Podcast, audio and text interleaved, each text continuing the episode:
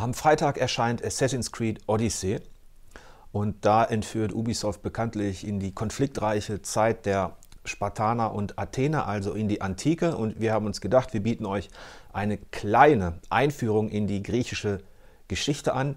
Die Betonung liegt hier auf klein, denn ich möchte jetzt schon mal alle Historiker da draußen und so weiter ganz herzlich grüßen, aber auch darauf aufmerksam machen, dass das wirklich eine verkürzte und sehr allgemeine ähm, Einführung sein soll. Ganz Interessant finde ich immer, bevor man sich mit so einem Thema beschäftigt, ähm, die Bedeutung der Namen, ähm, also die Bezeichnung Griechen, äh, wo das eigentlich herkommt. Ähm, in der Zeit damals, in der Antike, haben sich die haben sich die dortigen Parteien gar nicht so genannt und auch nicht so empfunden als die Griechen. Das ist ein lateinischer Begriff, Gräki. die Griechen heute bezeichnen sich ja als Hellenen, Hellas. Das ist eigentlich die ursprünglichere und die älteste ja, gemeingriechische Bezeichnung. Die kannte Homer übrigens auch nicht, der nannte die ähm, äh, dort agierenden Parteien alle noch Achäer zum Beispiel. Hellenen passt schon viel besser. Interessant ist auch ein Blick auf die Geografie. Wenn man sich Griechenland anschaut, ähm, dann sieht man erstmal eine enorme Küste. Das sind fast 13.000 Kilometer. Hinzu kommt natürlich äh, eine riesige Inselwelt ich glaube, es sind 2000 Inseln, von denen auch nur wenige bewohnt sind. Und was viele vergessen ist, dass Griechenland im Grunde so die Schweiz des Mittelmeers ist, denn ähm, es gilt offiziell als Gebirgsland. Zwei Drittel der Fläche Griechenlands bestehen aus Gebirgsmassiven, äh, die dann äh, teilweise 2800, 2900 Meter erreichen. Ich denke, dass ähm, diese geografische Struktur auch ähm, eine Voraussetzung war für diese für diese kleinteilige Gesellschaft der, der Polis, also der kleinen Städte, die sich da herausgebildet haben. Also dass es nicht einen großen Flächenstaat gab, ähm, sondern eben viele kleine einzelne Parteien. Darauf gehe ich gleich nochmal ein. Denn wenn man sich die, die, die Frühgeschichte anschaut, ähm, sind, ist Griechenland auch überhaupt noch nicht richtig fassbar. Ähm, aber es gibt einen Phänomen im zweiten Jahrtausend in der Frühgeschichte, das ich unbedingt ansprechen will. Das, sind die, das ist Kreta mit seiner minoischen Palastkultur. Da gab es Städte wie Paläste, wie Knossos, in denen 30.000 Menschen, das muss man sich mal vorstellen, lebten in mehrgeschossigen Häusern. Ähm, und diese Paläste hatten noch nicht mal eine Stadtmauer. Ähm, und diese Kultur auf Kreta, die hat auch enormen Einfluss gehabt auf das griechische Festland. Das nur mal so als Hinweis, denn auch in Assassin's Creed Odyssey wird Kreta und ähm, auch der Mythos um den Minotaurus eine Rolle spielen. Dann verliert sich die Geschichte im sogenannten dunklen Zeitalter von 1200 bis 800. Ähm, da gibt es kaum Quellen, kaum Hinweise, kaum Funde und Historiker einigen sich meist darauf, dass in dieser Zeit die ominösen Seevölker, darunter die Philister, dafür gesorgt haben sollen, dass es große Bevölkerungsbewegungen gab, auch auf dem griechischen Festland. Interessanter für uns ähm, ist natürlich die klassische Zeit, die so ab 800 dann beginnt und auf die möchte ich mich hier konzentrieren, denn in Assassin's Creed Odyssey startet ihr im Einstieg mit der Schlacht bei den Thermopylen, der Bekannten, und dann geht es direkt in den Peloponnesischen Krieg. Und ähm, da wollte ich so ein bisschen Grundlagen setzen, ein paar Hinweise geben, vielleicht auch ein bisschen neugierig machen auf die eine oder andere Facette, vor allem aber auf die Unterschiede zwischen Athen und Sparta. Ich habe vorhin die Polis erwähnt, die kleinen Städte. Das waren am Anfang Hügelfestungen mit einer kleinen Siedlung, die sich als einzelne Abstammungs- und Siedlungsgemeinschaften verstanden haben. Also so kleine Stadtvölker waren das, die durch die griechische Geografie natürlich auch äh, mit unterstützt worden sind, ähm, dass man eben kleinteilig denken musste, auch regional. Ähm, Athen war eine davon und Sparta war eine davon. Es gab aber noch viele, viele andere. Ähm, und diese beiden haben nun mal unser Verständnis von der griechischen Geschichte geprägt. Was war das Besondere an Sparta? Sparta hat sich vor allem auf der Peloponnes mit seiner hierarchischen strengen Gesellschaftsstruktur ähm, ausgebreitet, hat viele Kriege geführt und hat dabei eben auch eine Art Kriegerideal ähm, in der Gesellschaft etabliert. Äh, ein Spartiat musste ab dem siebten Lebensjahr eine militärische Ausbildung starten und die dauerte 13 Jahre. Wenn er 20 Jahre alt war, konnte er ähm, in die, als Kämpfer für die Spartaner als Hoplite auftreten. Ein Hoplite ist ein Kämpfer, ein schwer bewaffneter Kämpfer, der auch bei den Athenern übrigens und im ganzen äh, Mittelmeerraum ähm, äh, zu, zu sehen war. Der hatte einen Brustpanzer, ähm, der hatte Beinschienen, hatte einen Helm auf und vor allem einen großen runden Schild und einen Speer. Und die Spartaner haben die Hopliten Phalanx zum Höhepunkt gebracht. Das war im Grunde die bestimmte strategische Komponente innerhalb der Kriege der damaligen Zeit. Warum haben sie die zur Perfektion gebracht? In der Phalanx, die so eine Linie ist, hinter der sich ähm, sieben bis zwölf Mann in der Tiefe ähm, noch verbergen, die lebt davon, dass der, dass der eine äh, Hoplit mit seinem Schild, den er im linken Arm trägt, die rechte Flanke seines Nebenmannes schützt. Und in der rechten hat er seinen Speer.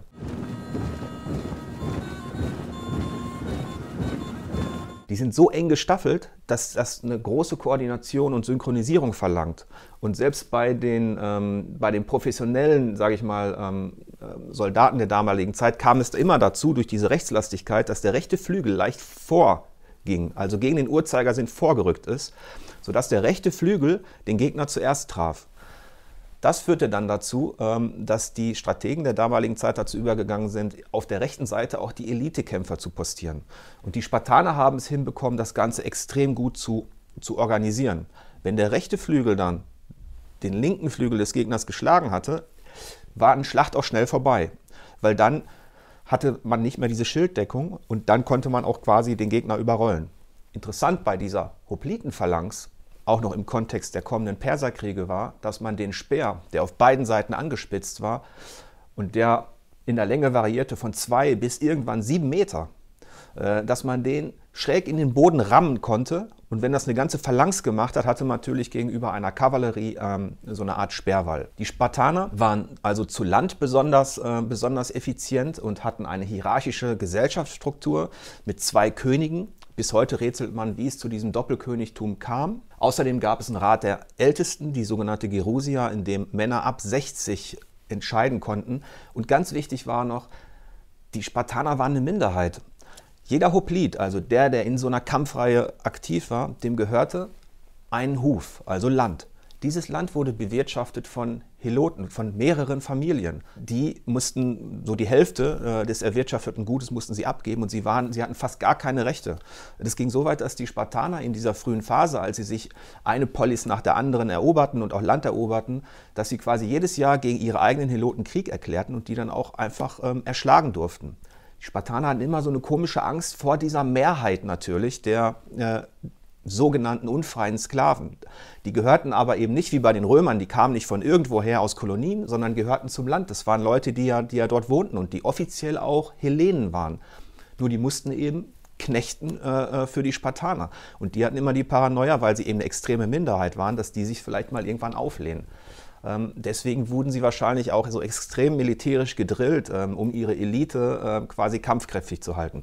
Die Athener im Gegenzug ähm, die näherten sich mit ihrer Struktur, die hatten auch einen König am Anfang, aber eben kein Doppelkönigtum. Nur der König, der Basileus, der hat immer mehr sakrale Aufgaben übernommen und der Archon hat politische Aufgaben übernommen.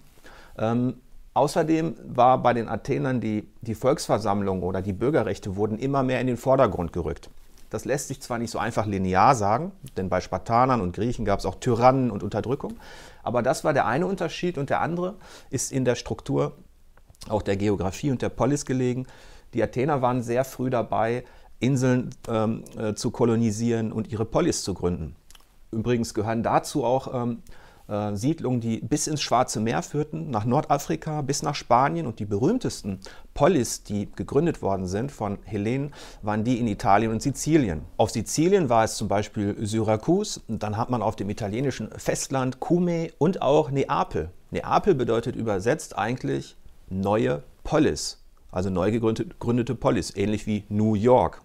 Ähm, und diese weit verzweigte und auch weit verstreute ähm, Expansion der einzelnen Polis, die aber nie eine gemeinsame Führung hatten. Also man hatte zwar eine, vielleicht eine Mutterstadt, aus der die Schiffe kamen, die nannte man dann Metropolis, Mutterstadt, aber manchmal war es auch so, dass man da eben unzufrieden war und dann eben ausgewandert ist. Und deswegen gab es keine einheitliche nationale Struktur oder sowas. Ähm, und ähm, die Gründer so einer Polis waren übrigens auch in der Überlieferung meist, die wurden wie Halbgötter verehrt. Jetzt ist aber ganz interessant, ähm, wie sich das Verhältnis von Athen und Sparta entwickelt hat. Und da sind ganz entscheidend die Perser. Die spielen leider in Assassin's Creed Odyssey gar keine Rolle. Ähm, aber die Perser, die in der heutigen Türkei ähm, ein riesiges Reich gegründet hatten, die haben im östlichen Mittelmeerraum die meisten äh, Polis tributpflichtig gemacht. Aber man darf sich das nicht so vorstellen wie in viel, vielen viel Filmen, wo dann der griechische Freiheitskampf gegen die Unterdrücker aus Persien ähm, äh, inszeniert wird, denn ähm, das haben die schon freiwillig gemacht, weil sie auch davon profitiert haben. Ähm, nur irgendwann äh, kam es ähm, in Kleinasien, also im westlichen Teil der, der Türkei, auch zu einem sogenannten ionischen Aufstand. Dort haben sich einige Polis gegen die äh, gegen die Perser ähm, äh, gewehrt. Und daraufhin gab es eine Strafexpedition der Perser, die erste Intervenierung der Perser auf griechischem Festland. Und da gab es einen ganz überraschenden Sieg beim Marathon. Da haben die griechischen Hoplitenphalanxen, die Hellenen, äh, haben dort zum ersten Mal die Perser besiegt. Und das war so ein kleiner Fingerzeig äh, für die folgenden Entwicklungen, denn das wollten die Perser dann doch nicht auf sich sitzen lassen. Und jetzt kommen wir in die, in die spannende Phase in der dann auch ähm, Assassin's Creed Odyssey beginnt, nämlich zur Schlacht bei den Thermopylen. Jeder hat natürlich 300 im Hinterkopf. This is Sparta! Aber die Schlacht bei den Thermopylen war im Grunde aus, aus strategischer Sicht war es einfach nur eine Niederlage ähm, und sie hat dafür gesorgt, ähm, dass man ähm, Athen evakuieren musste. Und das war eigentlich die große Leistung. Also als sich Xerxes ähm, bei den Thermopylen äh, Verluste geholt hat, war das im Grunde gar kein Problem für ihn. Er konnte dann einfach diesen, diesen Ort umgehen und äh, marschierte dann auf Athen zu. Trotzdem darf man, will ich auch hinzufügen, dass die 300 Spartaner unter der Leitung von König Leonidas dessen Nachfahren ja auch in Assassin's Creed Odyssey thematisiert werden, dass das schon alles historisch verbürgt ist und dass es schon eine große Leistung war, ähm, die Perser da so lange aufzuhalten. Jedenfalls mussten die Athener sich dann überlegen, was sie nun tun, denn sie waren schutzlos ausgeliefert. Und die große Leistung war eigentlich, diese Polisbewohner davon überzeugen, zu, zu überzeugen, dass sie Athen verlassen, dass sie alle auf Schiffe gehen. Es sind ja nicht nur, ähm, das ist nicht nur die Marine, die gekämpft hat dann später gegen die Perser, sondern ähm, Athen wurde komplett evakuiert. Das war all in, strategisch gesehen, denn man hat die Stadt dort liegen lassen und das war auch nicht so einfach, die Leute davon zu überzeugen und hat sich dazu entschlossen, ähm, auf die Schiffe zu gehen.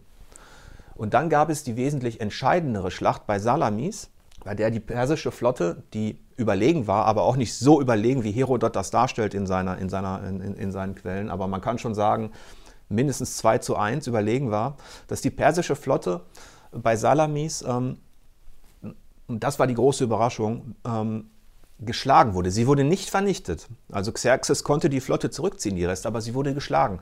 Darüber streiten sich ja, viele äh, Militärhistoriker auch noch. Wie ist das denn jetzt genau? Wie, was fand denn da genau statt? Man kann es also nicht wirklich äh, militärtaktisch ähm, aufzeichnen, aber feststeht, ähm, die, die Griechen haben als erste den Hafen von Salamis verlassen, konnten sich so anordnen, dass sie nicht zu umzingeln waren. So konnten die Perser ihre zahlenmäßige Überlegenheit nicht ausspielen. Außerdem mussten die Perser durch einen engen Sund sehr eng hintereinander äh, quasi segeln. Und da hat da konnten die Griechen an den Flanken tatsächlich ihrerseits Teile Persisch, des persischen Flügels ähm, umzingeln. So entstand ein Chaos und eine Schlacht Schiff gegen Schiff. Letztlich zogen sich die Perser zurück. Das war die Wende in diesen, diesen, diesen Perserkriegen. Und die entscheidende Schlacht fand dann eigentlich statt bei Plataiai. Ähm, da hatte sich Xerxes eigentlich schon längst zurückgezogen. Er hat den Großteil der Flotte zurückgenommen und da war nur noch ein persischer Kommandant auf dem Festland, der dann tatsächlich auch von den ähm, Hellenen im Verbund besiegt worden ist. Und damit endeten die Perserkriege, in denen man also, in denen Athener und Spartaner zusammengekämpft haben. Teilweise unter unterschiedlichen Kommandos, aber zusammengekämpft haben. Ähm, und danach gab es eine lange Friedensperiode, so von, von 30 Jahren, mit unterschiedlichen Gewichtungen. Und in diesen 30 Jahren entwickelten sich Sparta und Athen auch weiter auseinander. Und es gab immer dieses Phänomen der Tyrannen auf beiden Seiten, ähm, dass halt Tyrannen versucht haben, ähm, die, die klassische Ordnung über die Volksversammlung und Basileus eben zu umgehen und an die Macht zu kommen. Jede Polis hat das erlebt. Und interessanterweise hielt dieser Frieden dann eben nicht so lange. Es gab keine Vereinigung, kein griechisches Gemeinschaftsgefühl, obwohl die Hellenen ja zusammen gekämpft haben. Und dann führte eine Nichtigkeit dazu eigentlich, dass es den ersten Peloponnesischen Krieg gab ähm, zwischen Athen und Sparta. Und zwar haben die Athener einfach ähm, einen Bündnispartner der Spartaner, die Megara, nicht mehr zur Agora, also den Zutritt zur Agora ver verwehrt. Die Agora war der Versammlungsplatz einer, einer Polis, aber auch ein Marktplatz. Also man, die Megara konnten da keine Geschäfte mehr machen. Jetzt waren die Megara verbündet mit den Spartanern und die Spartaner konnten das mit ihrem Prestige nicht auf sich sitzen lassen und sagten, lass die mal wieder da, lass die mal wieder da, da rein und setz bitte mal den, äh, den Typen ab, äh, der dafür gesorgt hat, äh, dass die da nicht mehr zur Agora können. Das war allerdings Perikles, also ein politisch sehr wichtiger Mann, der Anführer der Athener. Das wollten die Athener nicht. Kurzum, es kam zum Krieg. Innerhalb dieses ersten, dieses Peloponnesischen Krieges ähm, wurde Athen quasi dauernd belagert und zwei Dinge lassen sich, lassen sich festhalten. Zum einen eine enorme Brutalisierung.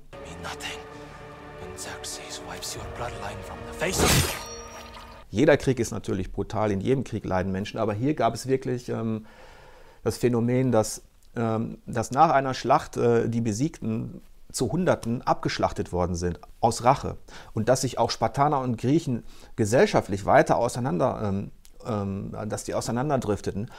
Die Athener wurden immer mehr zu Demokraten, was die Spartaner hassten, die sich mehr zu Oligarchen entwickelten. Ich würde das fast vergleichen mit diesem mit dem, mit dem Bürgerkrieg, mit dem amerikanischen Unabhängigkeitskrieg, mit den Nord- und Südstaaten, auch was die Brutalität angeht innerhalb dieses Krieges. Ähm, dieser Peloponnesische Krieg führte auch dazu, dass sich die Spartaner mit den Persern verbündeten. Denn die Perser boten ihn an, ihr gebt uns die ganzen westgriechischen Siedlungen in der Türkei und wir unterstützen euch beim Aufbau einer Flotte. Und genau das war das, was man zu Beginn des Krieges noch gar nicht vermutet hätte, dass diese auf ihre Landarmee fixierten Spartaner auch eine Flotte aufbauen könnten. Das haben sie dann mit persischer Hilfe geschafft ähm, und brachten Athen in extreme Bedrängnis. Die litten auch darunter, dass es ähm, zu Beginn des Krieges eine Seuche gab in Athen, die bis heute nicht identifiziert ist, bei der Perikles starb. Das ist übrigens auch in Assassin's Creed Odyssey ein kleines Thema. Unterm Strich war es dann so, die Spartaner setzten sich in diesem Krieg durch, indem sie die griechische Flotte am Ende ja, vernichteten in einem Coup, indem sie halt die Flotte, bevor sie noch ausfahren konnten, ähm, quasi kaperten.